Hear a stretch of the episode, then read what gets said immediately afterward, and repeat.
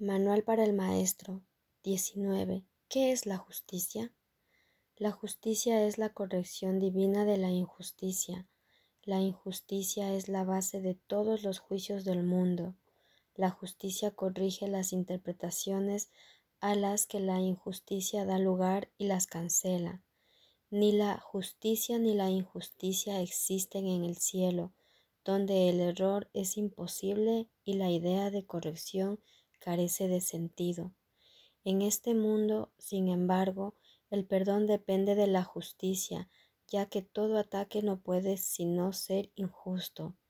La justicia es el veredicto que el Espíritu Santo emite acerca del mundo.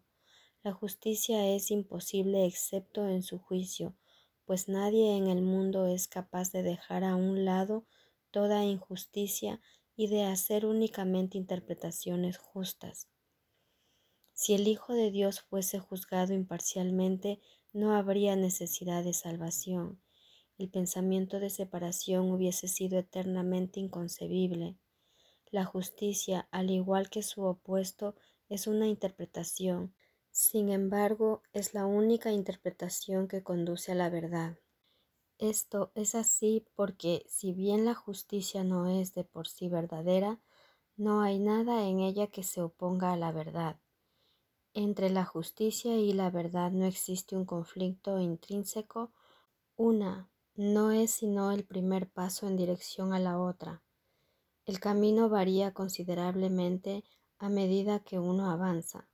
Sería imposible predecir de antemano toda la magnificencia, la grandiosidad de los paisajes y los vastos panoramas que han de salir a nuestro encuentro a lo largo del recorrido y aun estos, cuyo esplendor alcanza alturas indescriptibles, según uno sigue adelante, no se pueden comparar con lo que nos aguarda cuando el camino termine y el tiempo finalice junto con él. Pero por alguna parte hay que comenzar. La justicia es el comienzo. Todos los conceptos que abrigas acerca de ti mismo y de tus hermanos, todos tus temores acerca de situaciones futuras y toda tu preocupación por el pasado tienen su origen en la injusticia.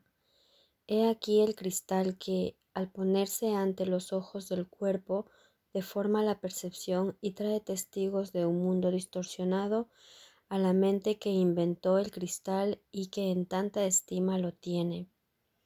Así selectiva y arbitrariamente es como se forja cada concepto del mundo. Los pecados se perciben y se justifican mediante un cuidadoso método selectivo del que está ausente toda idea de totalidad. El perdón no tiene cabida en tal esquema, pues no hay ni un solo pecado que no parezca sino ser verdad eternamente. La salvación es la justicia de Dios, la salvación restaura en tu conciencia la integridad de todos los fragmentos que percibes como desprendidos y separados. Y es esto lo que te permite superar el miedo a la muerte, pues los fragmentos separados no pueden sino deteriorarse y morir, pero lo que goza de plenitud es inmortal y por siempre semejante a su Creador, al ser uno con Él.